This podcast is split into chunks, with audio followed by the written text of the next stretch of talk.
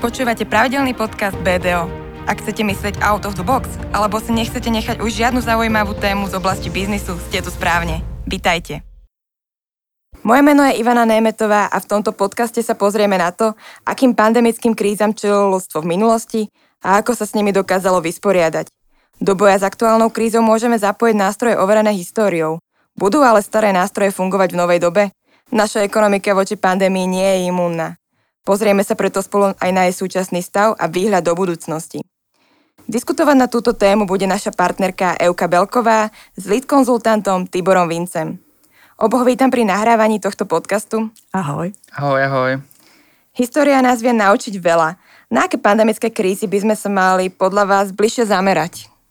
Ja by som začala tak, že ľudstvo od nepamäti prechádzalo pandémiami a také tie najväčšie pandémie, pravda, že boli e, pandémie moru, cholery, ale také porovnateľné pandémie s, tým, s tou dnešnou, môžeme povedať, že to bola pandémia pravých kiahní, ktorá zasahovala e, všetky kontinenty a naozaj ľudstvo touto chorobou pravých kiahní trpelo od nepamäti. To znamená, že tie záznamy o, o pravých kiahniach siahajú až do starého Egypta.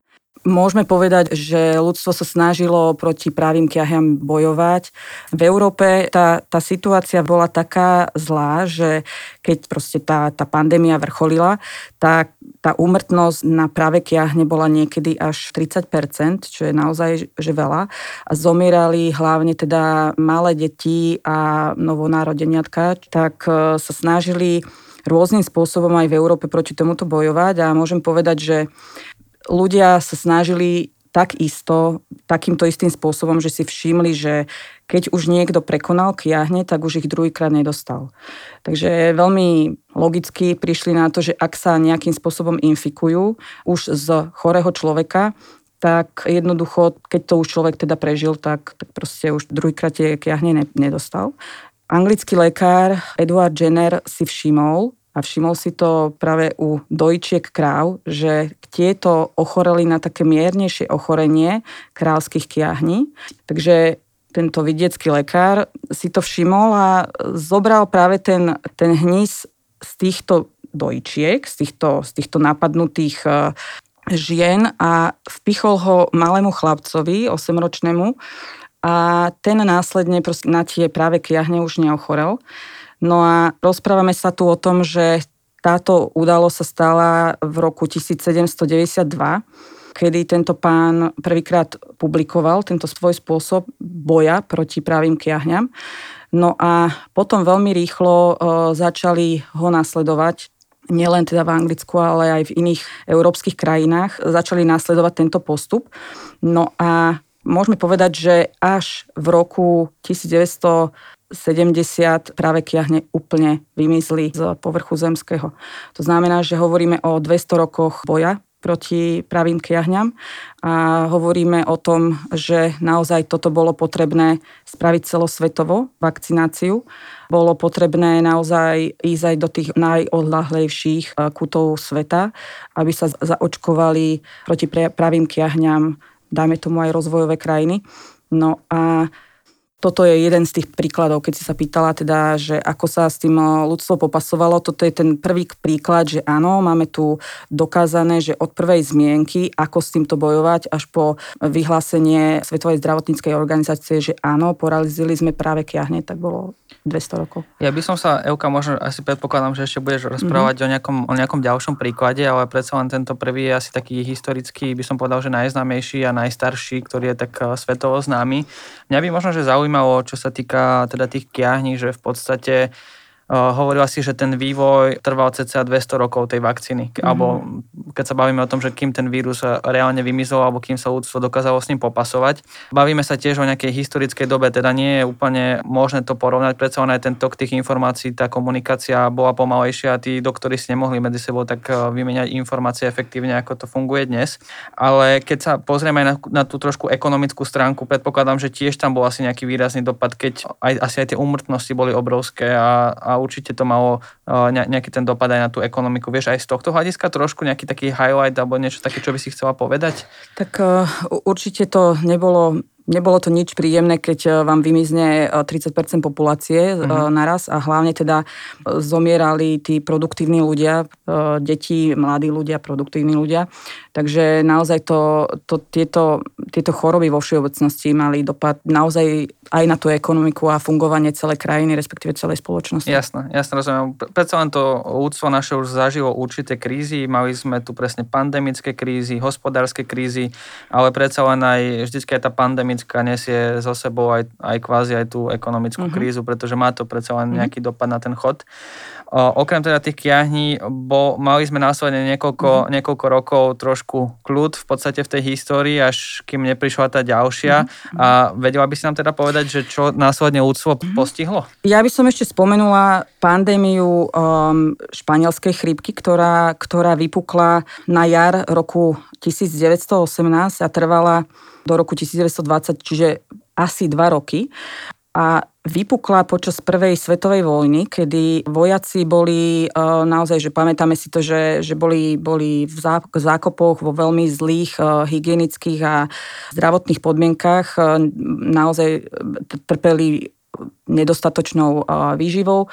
No a tá španielská chrípka sa volá španielská ani nie preto, že by vypukla vo Španielsku, ale preto, že Španielsko bola prvá krajina, ktorá o tejto pandémii informovala celý svet, pretože v tom čase bolo Španielsko neutrálnou krajinou, tak si dovolili povedať, že pozor, e, máme tu nejaké veľké množstvo zomretých ľudí. Sú to ľudia, ktorí sa vracajú z, z e, bojových polí a proste prídu domov a zomierajú naozaj že veľmi rýchlo. Do dnešného dňa veci nevedia, ako bol naozaj veľmi smrteľný a nevedia, ako, ako vznikol, respektíve ako je možné, že už sa ďalej nevyskytol. Ale ja chcem povedať to, že tá chrípka aj tým, že, že bola vojna, tak sa to veľmi rýchlo šírilo. A ako som už povedala, šírilo sa to kvôli tomu, že tí vojaci mali veľkú mobilitu.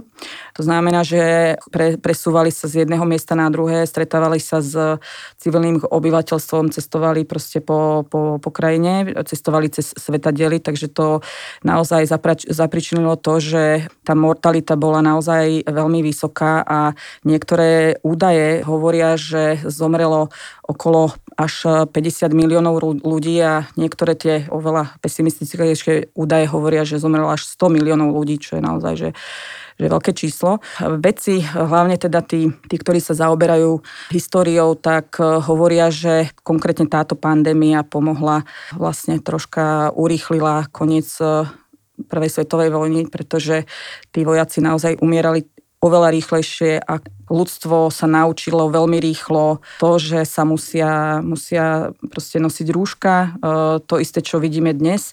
Celý svet nosil rúška, celý svet e, sa snažil o, teda, o tie opatrenia, teda sa nestýkať, umývať si ruky a tak ďalej ale e, môžeme takisto povedať, že, že v podstate od doby nakazenia až po tie fatálne následky bolo naozaj že niekoľko pár dní. Takže toto, čo si sa pýtal, že aký to malo vplyv na, na ekonomiku, tak tuto bol ešte viac devastujúci, pretože jedna vec e, po, tých, po tej vojne, bo to bol svet úplne iný, e, zmenený, e, vznikali nové štáty a na to ešte vlastne bol zdecimovaný tou vojnou, čo sa týka ľudských životov a takisto bol zdecimovaný touto pandémiou.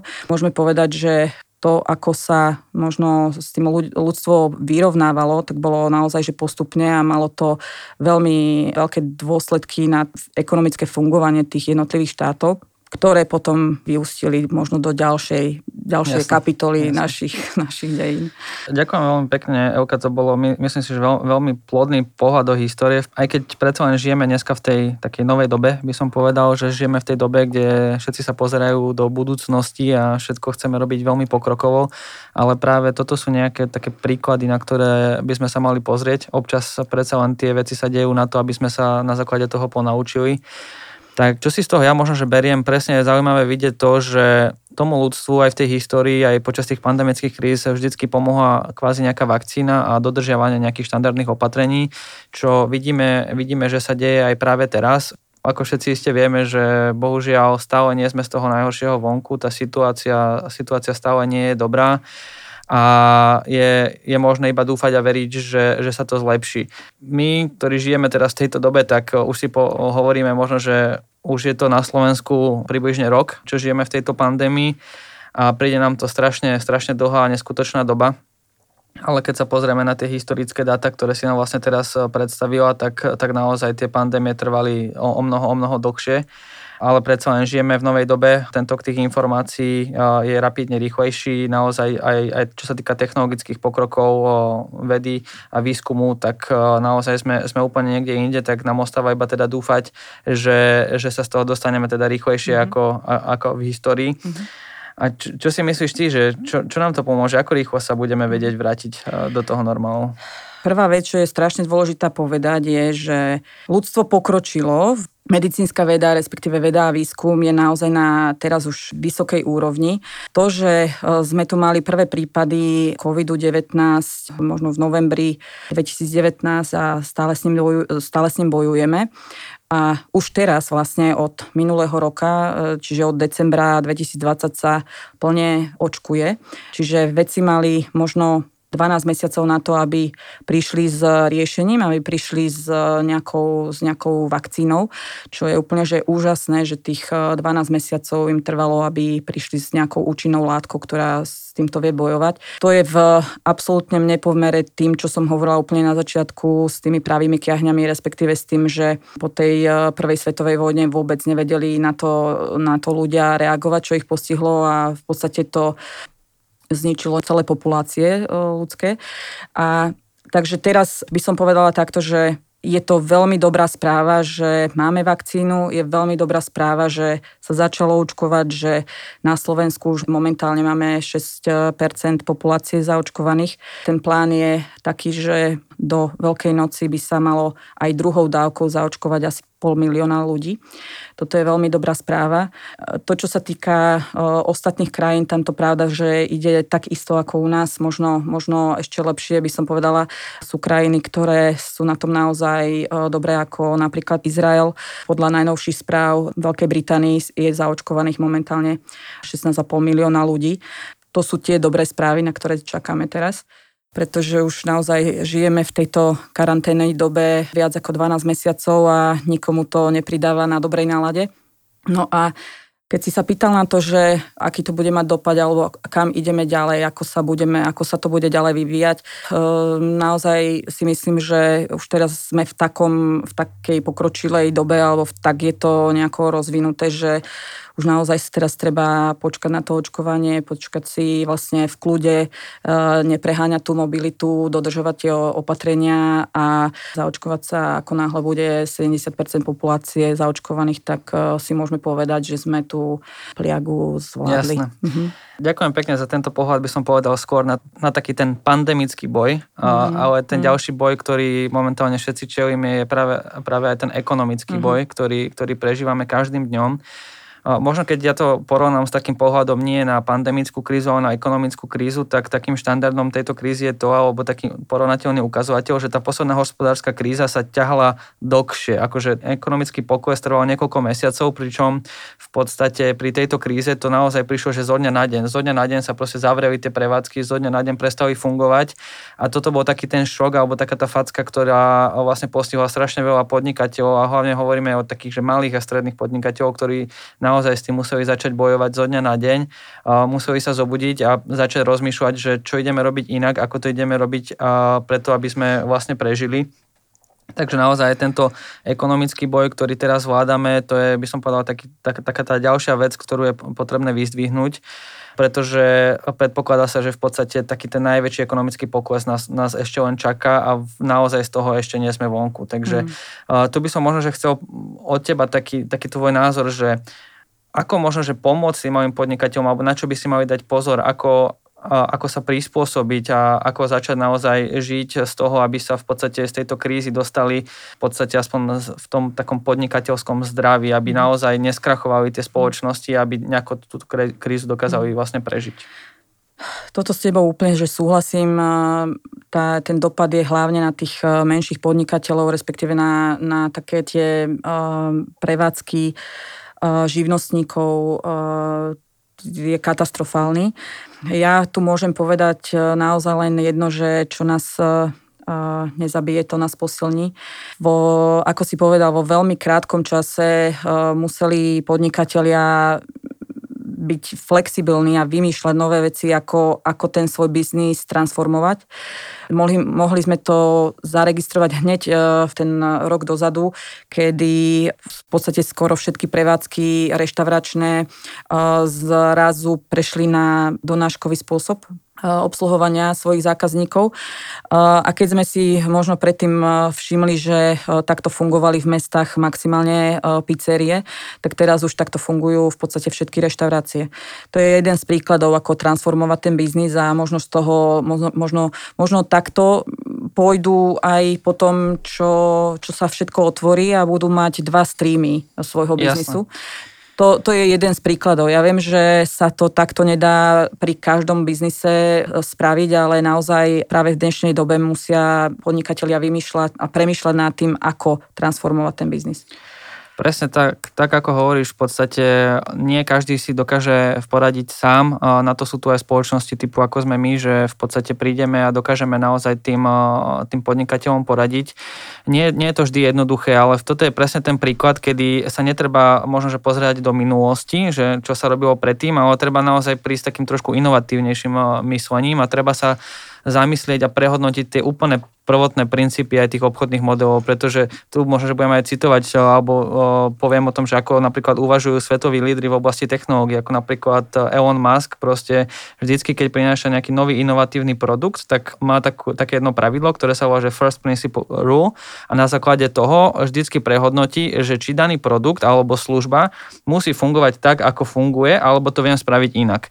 A to je presne aj to také zmýšľanie, ktoré musia teraz tí podnikatelia v tejto dobe využiť využívať a musia sa naozaj zamyslieť nad tým koreňom toho problému alebo nad tým koreňom alebo nad tým základom toho daného produktu, či to, čo robili v minulosti, bolo správne či sa to nedá robiť efektívnejšie, lepšie a jednoduchšie a prispôsobiť to kvázi tejto dobe, pretože e, dobre, sme v nejakej pandémii, ale vieme veľmi dobre, že niektoré služby alebo niektoré produkty uh, už v podstate na tom vrchole ekonomiky už boli presítené, boli už možno, že nepotrebné a naozaj uh, trošku to, táto kríza priniesla aj takéto pozitívum na to, že trošku priniesla také sito, priniesla viacej digitalizácie, viacej inovatívnych vecí, viacej nových myšlienok. Naozaj potrebujeme žiť už novú dobu, sme predsa v 21. storočí a niektoré veci musia naozaj začať fungovať inak a myslím si, že, že toto je taká najlepšia najlepšia príležitosť eh, práve aj pre tých podnikateľov.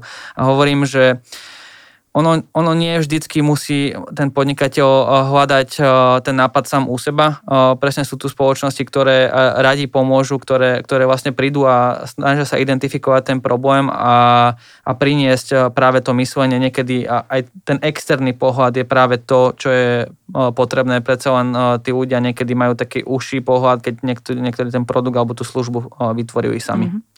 Úplne súhlasím, Tibor. Mm, ja môžem povedať za nás, za naše oddelenie, ktoré sa zaoberá vlastne spracovaním účtovníctva, že my sme prešli úplne na paperless office. To znamená, že absolútne neprichádzame do, do styku so žiadnymi dokumentami v listinej podobe. Proste e, všetko je spracované digitálne. Takisto e, sme sa na to snažili pozrieť inak Nechali sme si poradiť, využívame to, čo je na trhu, to, čo využívame nové aplikácie pri styku s klientami.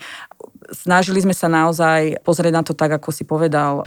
Nevieme to robiť inak, aby sme zachovali vlastne tú, ten, ten core of the business, aby sme ho zachovali, ale, ale proste sme prehodnotili ten spôsob, ako komunikujeme s klientom, ako spracovávame tie dokumenty a výsledok je veľmi dobrý, všetci sú spokojní a vieme fungovať, náš biznis vie fungovať aj v tejto dobe a vieme byť úspešní a vieme sa ďalej posúvať. Presne tak. Ďalšia, by som povedala, taká tá téma aj celkovo tejto krízy je téma tých lockdownov. V podstate vidíme, že aj tie kancelárie sa, sa vyprázdnili. Ľudia začali fungovať z home officeov Nie je to vždy jednoduché, nie je to vždy taktiež možné, ale predsa len sme si nejako na to museli zvyknúť. Tá práca z tých home office ukázala, že niektorí ľudia pochopili, že niekedy je naozaj efektívnejšie pracovať práve v tímoch a, a tá práca dochádzania je nutná do práce, ale v podstate mm, sú určité typy zamestnania, ktoré naozaj pochopili, že nie je potrebné mať tisíce metrov štvorcových kancelárií a naozaj tá práca sa dá, dá robiť aj z domu. To sú, by som povedal, že nevyčísliteľné peniaze, ktoré vlastne tie dané spoločnosti môžu ušetriť práve na nákladoch. Takže aj toto sú formy tých, e, toho rozmýšľania. No a keď sa už bavíme v podstate o tom nejakom lockdowne, čo si myslíš, a, a, ako to ešte s nami vyzerá, dokedy táto situácia ešte môže trvať a, a, a kedy môžeme byť z toho najhoršieho vonku? Ja by, som bola, ja by som veľmi rada chcela byť e, optimista. Tak ako som povedala, že tie plány sú také e, a dlho sa o tom hovorí, že okolo toho septembra by sa to malo, malo začať lámať. S tým, že je to priamo úmerné tomu, koľko ľudí bude zaočkovaných a e, priamo úmerne tomu, koľko bude ľudí zaočkovaných pozitívne naladených a tá pozitivita e, bude pravda, že vplývať na biznis, na nové investície, na nové, nové e, možnosti na tom trhu. Máš pravdu, niektoré biznisy stratia význam, niektoré služby úplne stratia význam.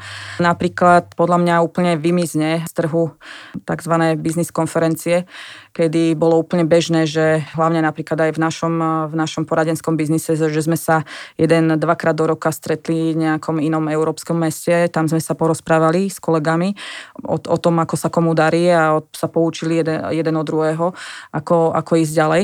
Toto podľa mňa už nebude, respektíve nebude to prebiehať v takomto veľkom meradle. Jednoducho ľudia budú oveľa menej cestovať, oveľa menej budú používať možno auta. Na jednej strane je to dobré pre našu zem kvôli ekológii. A na druhej strane zistili ľudia, že, že sa ten biznis dá robiť aj bez tohoto. Zistili, mm. že sa ten biznis dá robiť aj cez konferenčné hovory, ktoré sa, ktoré sa robia cez e, aplikácie. Nie je úplne nevyhnutné, aby sa ľudia videli face to face, aby ten e, biznis spravili. Takže dajme tomu, že ľudia zistili tak, ako si povedal, že nie je nutné, aby každý deň išli do práce, Zistili sme to, že tí ľudia vedia fungovať aj doma, vedia byť efektívni, vedia sa sústrediť, vedia podávať výkon a nie je úplne nevyhnutné, aby sme pre 100 e, zamestnancov prenajímali 100 pracovných miest. Ten trend je taký, že na 100 zamestnancov bude potrebných 70 e, pracovných miest. Ostatní budú buď e, na nejakom proste plávajúcom mieste takzvanom, že mm. si ho budú šerovať, alebo, alebo naozaj budú mať trvalo pracovný pomer z home office, keď absolútne není potrebné, aby ten človek chodil. Tým pádom e, títo ľudia nebudú využívať auta, nebudú využívať dopravu tým pádom to bude mať efekt proste na, na, ako som už povedala, na mobilitu ľudí. Veľmi by sme chceli, respektíve tie prvé mesiace e, karantény boli také, že a už sa vrátime a už to pôjde, ale teraz e, ten rok už to trvá tak dlho, že si ľudia na to nejakým spôsobom zvykli. Už je tu, už je tu nejaký trend a podľa mňa z toho trendu veľa tých biznisov už sa nevráti naspäť, už, už, už to proste nedajú. Jasné, no čo nám iné ostáva v podstate, aby som povedal, že jediné také, čo by sme si z toho hlavne mali zobrať, predsa len každá jedna tá kríza je tu na to, aby sme sa z toho ponaučili. Ja si myslím, že táto kríza, ktorá prišla, nám dáva obrovské, by som povedal, varovné signály a priniesla naozaj so sebou obrovské ponaučenia. Ja verím, že väčšina vlastne tých podnikateľov, či už na Slovensku alebo na, na celosvetovom trhu sa, sa z toho ponaučila a zobrala si to práve niečo pozitívne, čo tá kríza priniesla.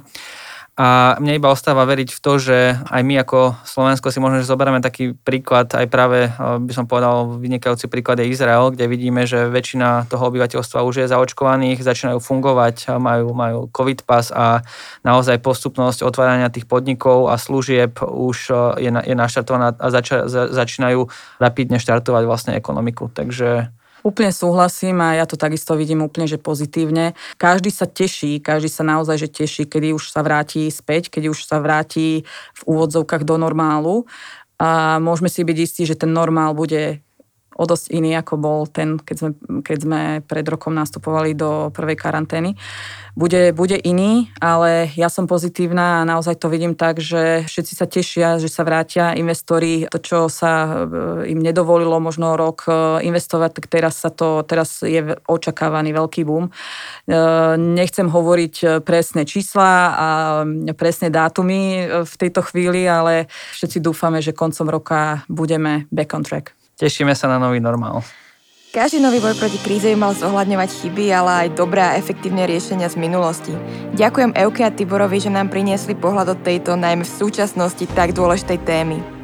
Vám prajeme predovšetkým pevné zdravie a verím, že sa počujeme aj pri našom ďalšom podcaste. Majte sa.